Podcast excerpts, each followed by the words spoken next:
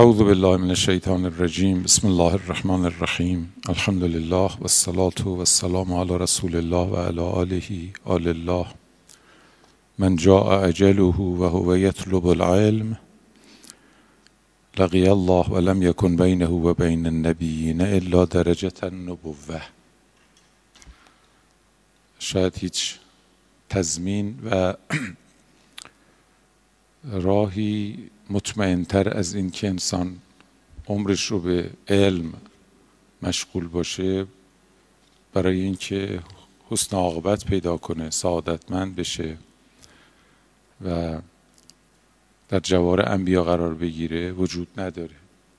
به خصوص جنس علوم به لحاظ رتبه بندی متفاوته. بخشیش به علم انبیا نزدیکتره.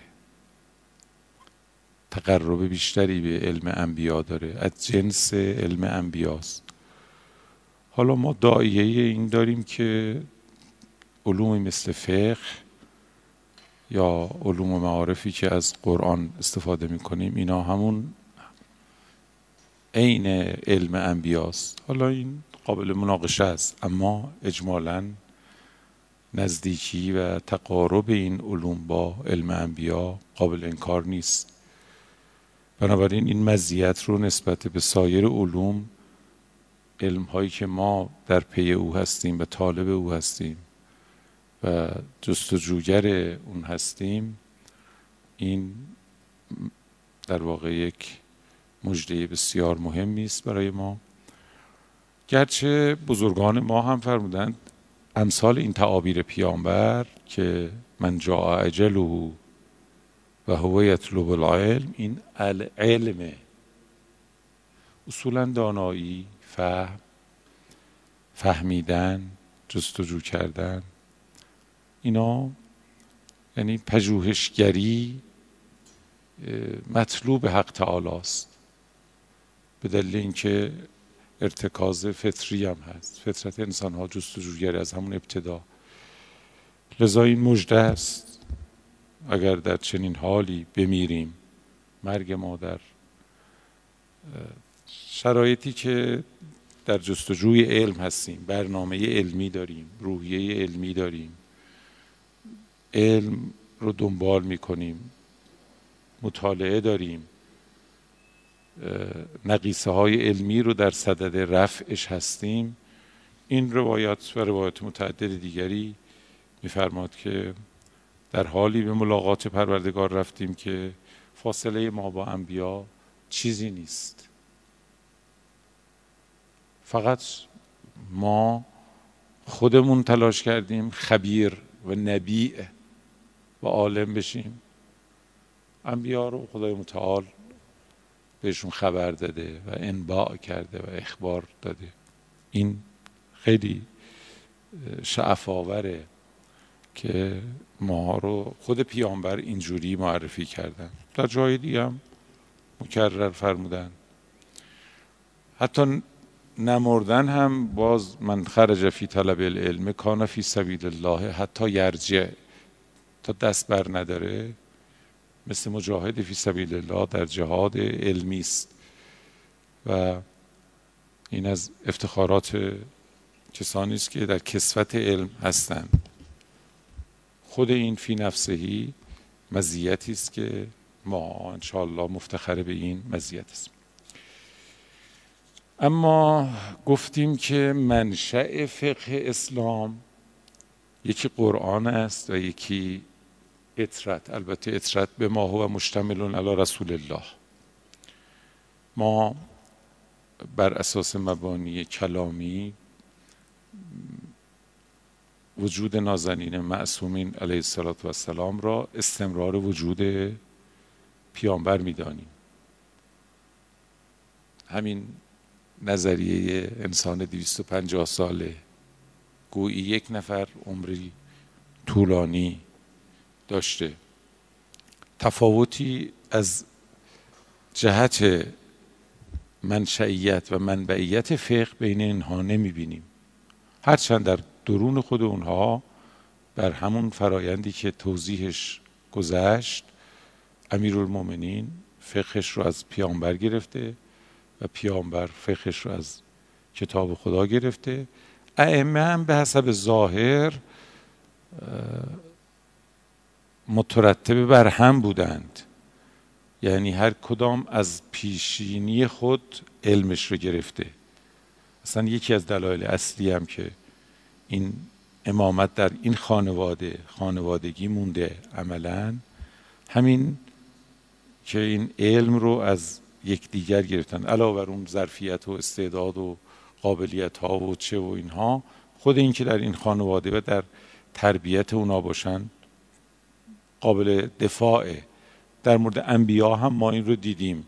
خدای سبحان گاهی برای موسا تا به موسویت خودش برسه. محضر شعیب رو تدبیر می‌کنه.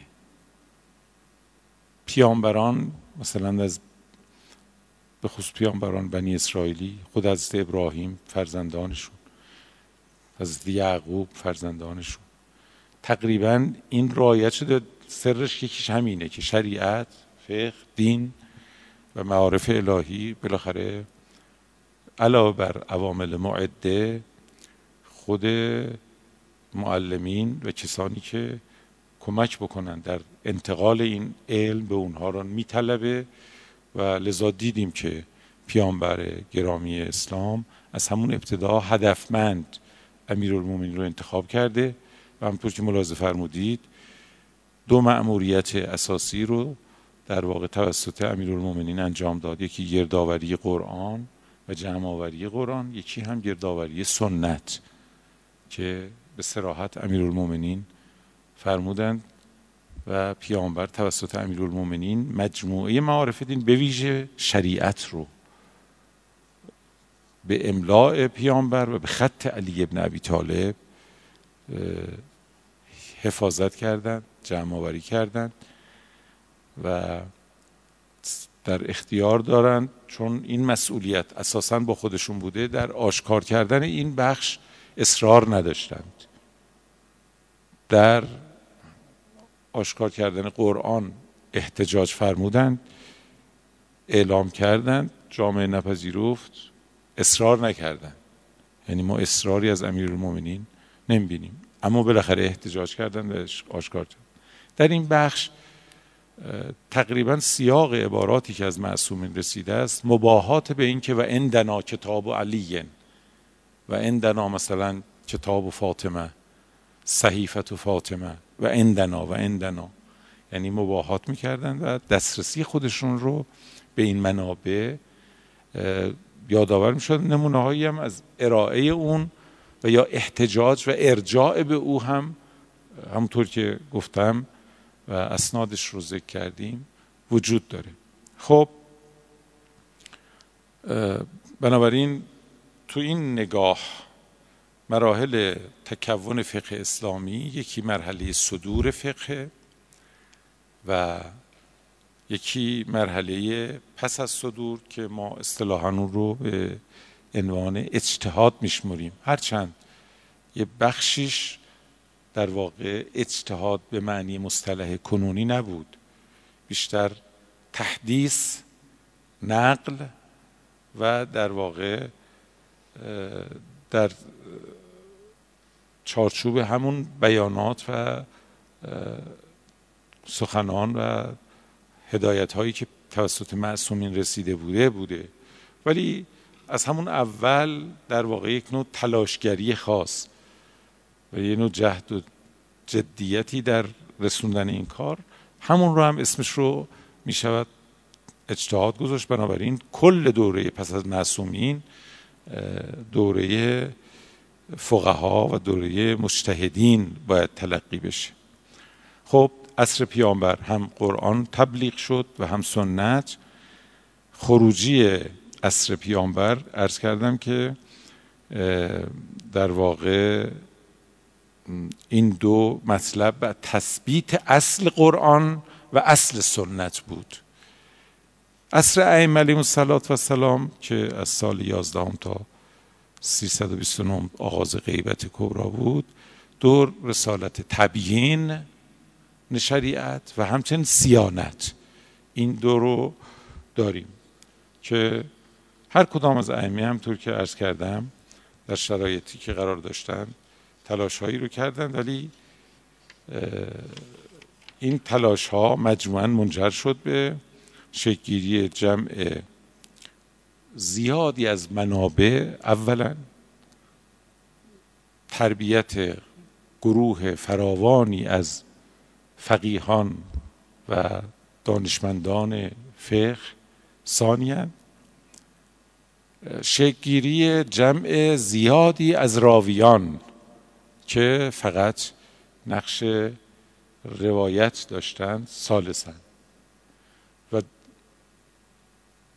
قلبه گفتمان ماندگار ائمه و معصومین در سپهر فقاهت رابعا.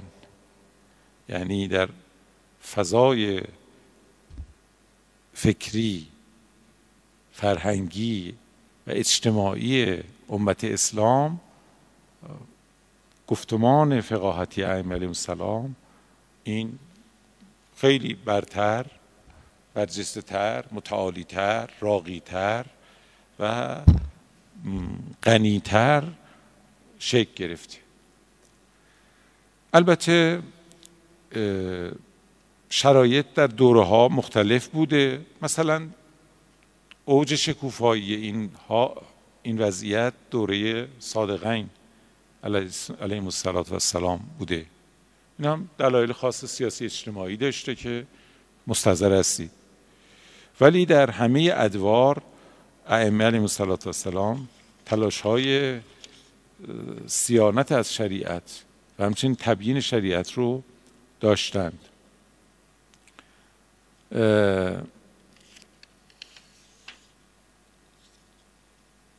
فقها همه در جهان اسلام تربیت شده مستقیم یا غیر مستقیم ائمه هست یه نکته. بنابراین شما در اهل سنت هم وقتی نگاه می‌کنید در همه رشته ها از جمله در فقه وقتی اساتید و سلسله فقهاشون رو مطالعه می‌کنید بالاخره به شخصیت هایی مثل ابن عباس و اینا می‌رسه که اینا شاگرد امیرالمومنینه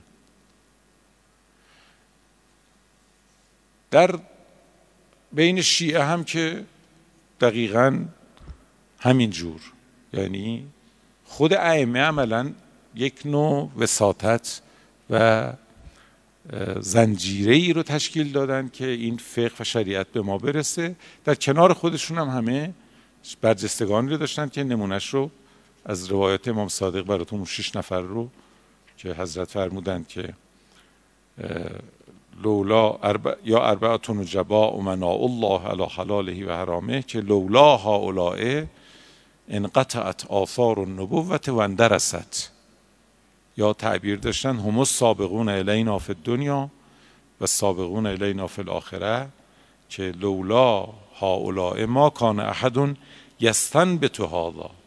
هؤلاء حفاظ الدین و امنا و ابی. تعبیر بلند این چنینی رو ملاحظه فرمودید.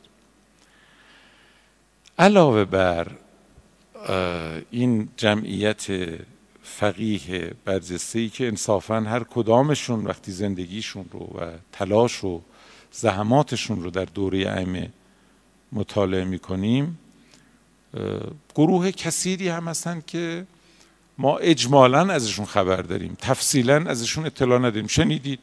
میگن پای درس حضرت صادق علیه السلام چهار هزار نفر. در اسناد مختلف چون قد الف ابو العباس احمد بن محمد بن سعید المعروف به ابن عقده. متوفی سال 333 هجری. کتابا ایشون یک کتابی تعلیف کرده در اون سال. به اسماء الرجال. الذين رووا عن الصادق علیه السلام فقط این کتاب اسماء مردانی که از امام صادق روایت کردن. ایشون تو اون کتاب عد اربعت آلاف رجل. چهار هزار نفر رو به اسم گفته فلانی فلانی اینا راویان سخن حضرت صادق بودن. بعدم میگه و اخرج فیه لکل رجل الحدیث الذي رواه در تک تک اونها روایاتی رو که اینا آوردن رو آورده. یعنی گفته که فلانی چه روایت هایی رو گفته. خلاصت الاقوال فی معرفت الرجال صفحه 321 خب دلیلش هم البته در مورد امام صادق علیه السلام روشنه چون یه انفراج و گشایشی ایجاد شد. بنی امیه و بنی عباس فضایی درگیر هم بودند و مشغول به هم یه شرایطی در جامعه به وجود اومد. این دو بزرگوارم نهایت بهره برداری رو کردن و به قدری کار رو توسعه دادن که از اون پس دستگاه های سیاسی به شدت حساس شدن و این سختگیری هایی که می‌بینید برای ائمه از حضرت کاظم به بعد و تنگناهایی که ایجاد کردن راز اصلیش علاوه بر ترس از قدرت و مثلا روی کار آمدن اینها و پایگاه اجتماعی پیدا کردن و اینها همین مسئله بازگرداندن فقه اصیل اسلامی و فقه اهل بیت و ترسه از این معارفشون بود. چون از خیلی اینا مخالفین زیادی داشتن. بعضی هاشون با چند شلاق تنظیم می‌کردن. حتی ابو حنیفه هم با همین روش شلاقش می‌زدن و برخورد می‌کردن. اینجوری نبود که. اینا بیشتر این که می‌بینید اینا رو زندان تبعید حصر و محاصره در این آخر. یکی از اسرارش همین اتفاقی که در دوره امام صادق علیه السلام افتاد بود دیدن و نگران این مطلب بودند لذا مدرسه فقاهت و مدرسه فکری و مکتب اینا بیشتر نگران کننده بود. به اصطلاح اون حرف و طرح و مکتبشون بود که نگرانی ایجاد می‌کرد. منتها در هر صورت این فشارها و تلاشهای بعد نتونست جلوی نزج این کار ائمه علیهم السلام رو بگیره و هرچه اونها سختتر و شدیدتر برخورد کردن کار اینها رونق بیشتری گرفت. برای که بخوام یه تحلیل کلانی از دوره معصومین داشته باشیم که عصر صدور رو ببندیم. مجموع کسانی که مرحوم شیخ توسی در رجال خودشون از روات ائمه آوردند از ابتدای کار امیرالمومنین یعنی سال 41 یعنی از امیرالمومنین تا امام عسکری علیه السلام تاریخ شهادتشون 250 پنج هزار و چهارصد و سی شیش راوی رو نقل کرد یعنی کل یعنی پنج هزار و چهارصد و سی شیش راوی در طول یعنی دوازده امام آمده.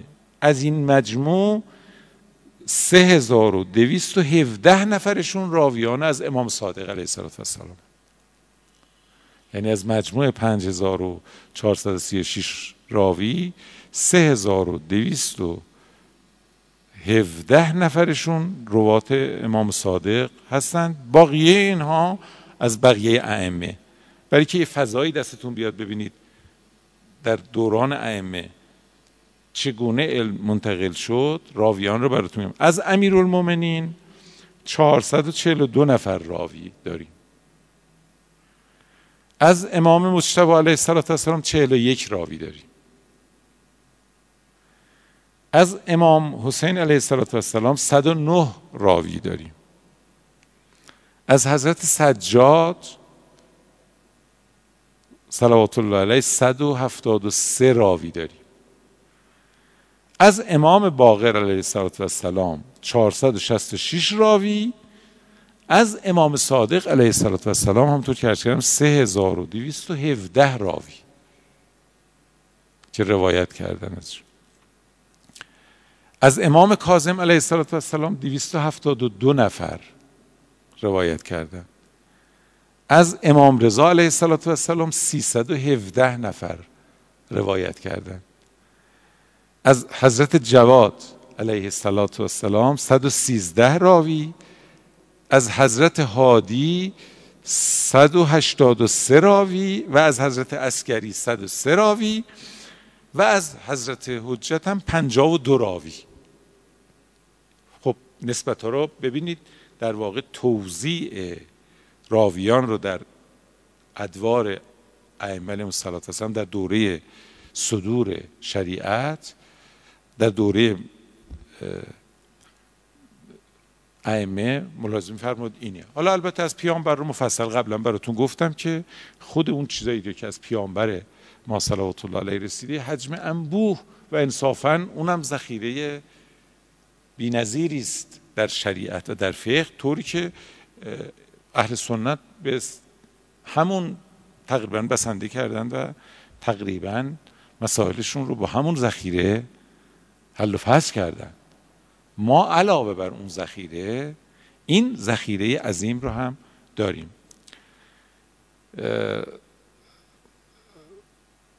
آیت الله سید محسن امین که 1371 از دنیا رفتن در مورد کتاب هایی که اصحاب ائمه نوشتند یه تعبیری داره شیعه فی مسارهم تاریخی اونجا شیعه رو در مسیر تاریخ تحولاتش بیان می‌کنه میگه که قد صنف قدماء الشیعه الاثنا عشریه المعاصرین للائمه قدمای شیعه معاصر با ائمه من عهد امیر المؤمنین علیه السلام الى عهد ابی محمد الحسن الاسکری علیه السلام ما یزید و علا ستت آلاف و ست کتاب. یعنی تعلیفات این راویان و شاگردان و کسانی که با ائمه بودند 6600 کتاب در اون دوره. خب این نشون میده که خیلی کار شده. بس سرمایه عظیمی در اختیار بوده. فل احادیث المرویت من طریق اهل البیت که المستمد من مدینه العلم نبوی که ایشون اونجا میگه. خب از زاویه دید علمای رجال براتون بحث کنم گفته بودم وسایل آوردند. گفتم شاید امروز نرسم. همون جلد یک وسایل رو مقدمش رو باید با هم بخونیم. و همچنین در انتها اسناد شیخ عاملی رو که ذکر می‌کنه ببینیم.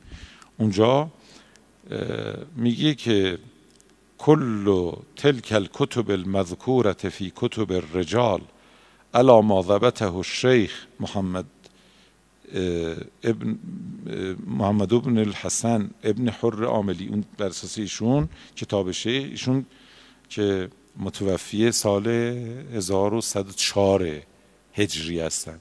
شیخ الراملی. من در آخر فایده رابعه من کتاب وسایل شیعه اینا که جمع آوری می‌کنه همین عددی رو که سید محسن امین گفته و همین نقلی رو که براتون به تفصیل گفتم تایید می‌کنه. مجموعه روایاتی که حالا یکی از جوامع روایی منسجم ماست. خب این آثاری که از دوره ائمه علیهم السلام مونده دو جوره. می‌دونید که در اون دوره یه اصطلاح بود اصل. در واقع کتب و آثار دو دسته بود. بعضیش اصول می‌گفتن بهش بعضیش غیر اصول بود. منظورشون از اصول اونایی بود و یا تدوین کننده تعلیف کننده یا خودش مباشرتا از امام شنیده بود. مثلا تعریف اصل شنیدین؟ مثلا میگه 400 اصول اربعه یعنی 400 جلد کتاب بود مثلا در زمان این منظور این است که خودش مستقیما مباشرتا بلا واسطه شنیده بود. یا اگر از یک راوی که هم اصر خودشون بود و اونم دسترسی داشت و از امامی او خودش راوی مباشرتا شنیده بود نه اینکه بیفته توی سلسله نقل روات. اینا رو تعبیر اصول می‌کنه. یعنی اصول اصولا چرا بهش می‌گفتن اصول؟ چون از یک کتاب دیگری نقل نشده. مستقیم خودش از تولید از به مصرف یعنی کتابی که از زبان امام به کسی می‌رسید. حالا یا خودش مستقیم یا هم دور رفیق شاگردش. ایشون شنیده بود همون می‌دونست در معرض بود که عرضه کنن. این رو بهش میگن اصول.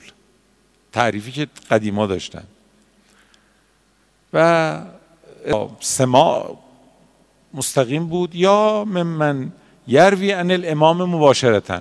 یعنی یه واسطه راویه اون ولی اون راوی باید مباشر بوده باشه. نقطه مقابل غیر اصول. منابعی که در دوره معصومین تولید شده بود. پس اصول اینا شد. غیر اصول اونایی بود که نقل می‌شد. با نقلهای مختلف افراد و بعضیا محتویات این نقل ها رو با شکلهای گوناگون گاهی با سند گاهی بدون سند گاهی موضوعی گاهی همینطور عمالی مانند با شکلهای مختلفی اینا رو تعلیف می‌کردن. و حتی بعضا هم از روی از همین اصول. یعنی تنسیخ نسخه برداری می‌شد نسخه ای از روی همین اصول. می... اونا هم باز بشین میگن اصول. پس این تعریف اصلی اصولی که در اون دوره بوده. بعدها این کتب اصول و غیر اصول که اصحاب نقل میگردن بعد از عصر ائمه یعنی از غیبت صغرا به بعد به خصوص اوایل غیبت کبرا اینا یک سرمایه عظیم و منبع عظیم و منشأ اون منابع اصلی که کتب اربعه که ما میگیم من از همین هاست مثلا کافی من لا یحضر استبصار اینا از همینا که قد جمعت عمدت تلك الاصول والكتب في المجامع الحديثية الأربع الكافي ومن لا يحضره الفقيه والتهذیب و الاستبصار که اینها وقتی مراجعه می‌کنیم به محتوای اینها که اولا همه حرفای اینا یا از پیامبر یا از یکی از معصومین نقل شده و این از ویژگی های فقه اهل بیت. احادیث کافی به تنهایی 16199 حدیث. تهذیب 13590 حدیث. من لا یحضر پنج هزار و نهصد و شست و سه حدیث. استبصار پنج هزار و پونصد و یازده حدیث. خب این احادیث رو که همین احادیث رو مرحوم شیخ عاملی در کتابشون که جمع کردن سرجم سی و پنج هزار و هشتصد و پنجاه حدیث از این منابع اصلی از اصول و غیر اصول که در زمان معصومین تدوین شده بود جمع آوری شد. سی و پنج هزار و هشتصد و پنجاه.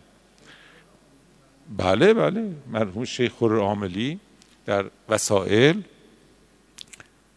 خب این تازه اصلشه.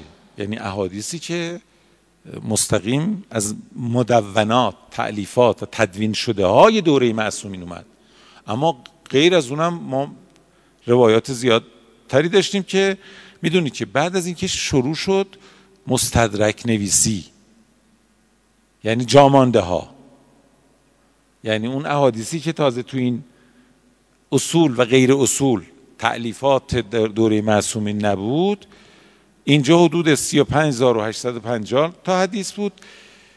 مثلا میرزای نوری که مستدرک رو نوشت میگه در بقیه مصنفات در بقیه آثار در بقیه کتب اینا رو که آوردن و تحت عنوان مستدرک وسائل مستدرک وسائل شیعه آوردن حدود 23 هزار حدیث اضافه شد یعنی علاوه بر اون 35 هزار 36 هزار یه 23 هزار هم اینجا معناش یعنی چی؟ معناش یعنی نزدیک 60 هزار حدیث سرمایه عظیم و یک منبع پایان ناپذیر برای فهم شریعت و فقه اسلام در اختیار فقهای شیعه و علمای مکتب اهل بیت اهل بیت علیهم السلام. خیلی سرمایه عظیم. خب داستان رسیدن به این سرمایه را من یه توجهی بدم که دیگه نخواهیم بعدا روش وقت بذاریم.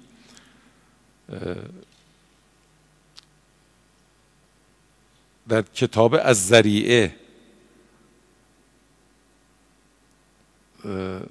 علامه تهرانی میفرماد ثم بعد ان جمعت الاصول فی المجامی بعد از اینکه در دوره ائمه این اصول همون کتابایی که راویان مستقیم یا هم اصرشون با یک نقل از هم اصریشون اگر زمان بخوره باز مشمول نمیشه بود آوردن ایشون نقل می‌کنه که قلت الرغبات استنساخ اعیانها.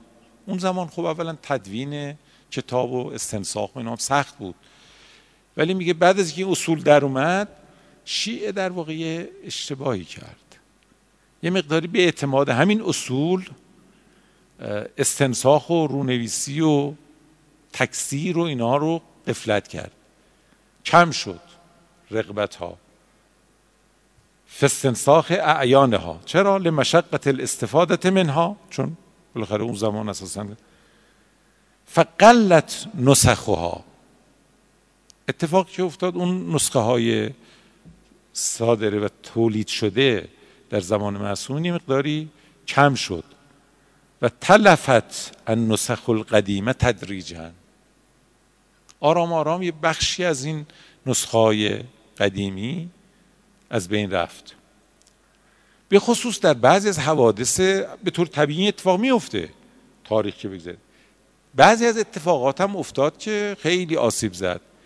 می‌فهمد اول تلف وقع فیها اول تلف سنگینی که بخش قابل توجهی از اصول ما از دست دادیم احراق و ماکان منها موجودن فی مکتبت صابور بالکرخ فی ما احرق من محال الکرخ عند ورود تغر البیک داستان حمله اون آتش سوزیایی که در کرخ بغداد کتابخانه های عظیم شیعه اونجا متاسفانه دستخوش آتش و اون فتنه شد. اول ملوک سلجوقیه الا بغداد سنه 448 هجری. کما ذکره او فی موجم البلدان داستانش هست داستان مشهور. منتها به الله این اتفاق ذالک بعد تعلیف شیخ طائفه از تهذیب الاستبصار یعنی شیخ طائفه یه دستی که گلچینی کرده بود. به همدل در تهذیب و استبصار بخش قابل توجهی از این اصول منعکس شده بود. و جمعهما من تلک الاصول التي کانت مصادر لها چون مصادر اصلی شیخ الطائفه همین اصول بود. ثم بعد هذا تاریخ هاجره و من الکرخ. می‌دونی که از کرخ آمد و حبتا نجف الاشرف در نجف اشرف مستقر شدن و سیرها مرکز علوم دینیت الى اسنتی اشرت سند دوازده سال اونجا رو تبدیل کرد به مرکز علوم دینی شیعی. که بعدم در سال 460 ایشون وفات فرمودن.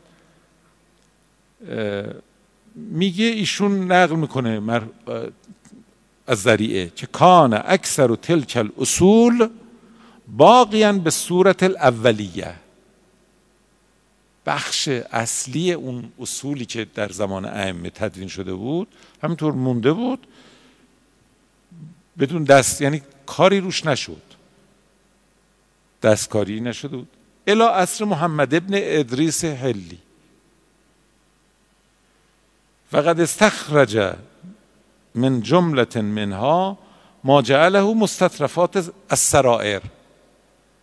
یعنی ایشون اومد بعد از اون یه بخش دیگریش که مانده بود توی کار شیخ و طافه نیمده بود به اسم مستطرفات السرائر آورد.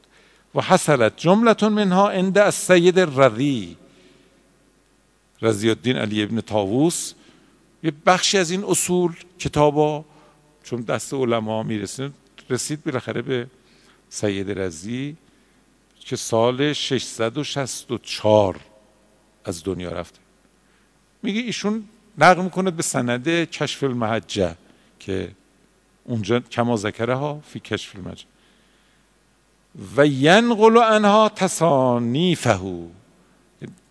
کاراش رو حضرت سید رضی از اونجا نقل ثم تدرج تلف دیگه باز کار جدی نشد و این آثار اصول منابع اصلی دوران معصومین از بین رفت و تقلیل نسخ فی اعیان حاضر الاصول. چون کتاب تاریخ اصلش فرسوده پوسیده و از بین می‌رفت. الا ما نراه فی اصر نهادا. ایشون میگه تا این دوره ما دیگه از اون اصول دیگه چیزی نموند و متاسفانه کار جدی که مثلا لازم بود یه بازسازی روی خود اونا بشه استنساخ بشه به همون شکلا تدوین بشه. واقعا نمی‌دونیم چقدرش نرسیده و چقدرش رسیده. دیگه می‌دونید که حتی بزرگان ما بعد اواخر داستان مرحوم مجلسی رو براتون گفتم در مقدمه این مرحوم مجلسی حتما بخونید. جلد یکی بهار که انگیزه مرحوم مجلسی و در واقع همین که حکومت پیدا شد و قدرت و امکانات پیدا شد بلافاصله مرحوم مجلسی شروع کردن هر چی کتاب از هر جا بود و منابع اینا رو جمع کردن و چه خدمت بزرگی یعنی تو این مقطع شد. یعنی اون تجربه گذشته تکرار نشد. و تو این دوره این اقدام اطراف. البته ایشون نه اظهار امیدواری می‌کنه و لعله یوجد منها فی اطراف دنیا ما لم نطلع علیها. والله العالم. شاید الان در اطراف دنیا هنوز یه جاهایی از این اصول اصولی که در زمان ائمه تدوین شده و اینا چیزایش وجود داشته باشه که اتفاقا وجود داره. ما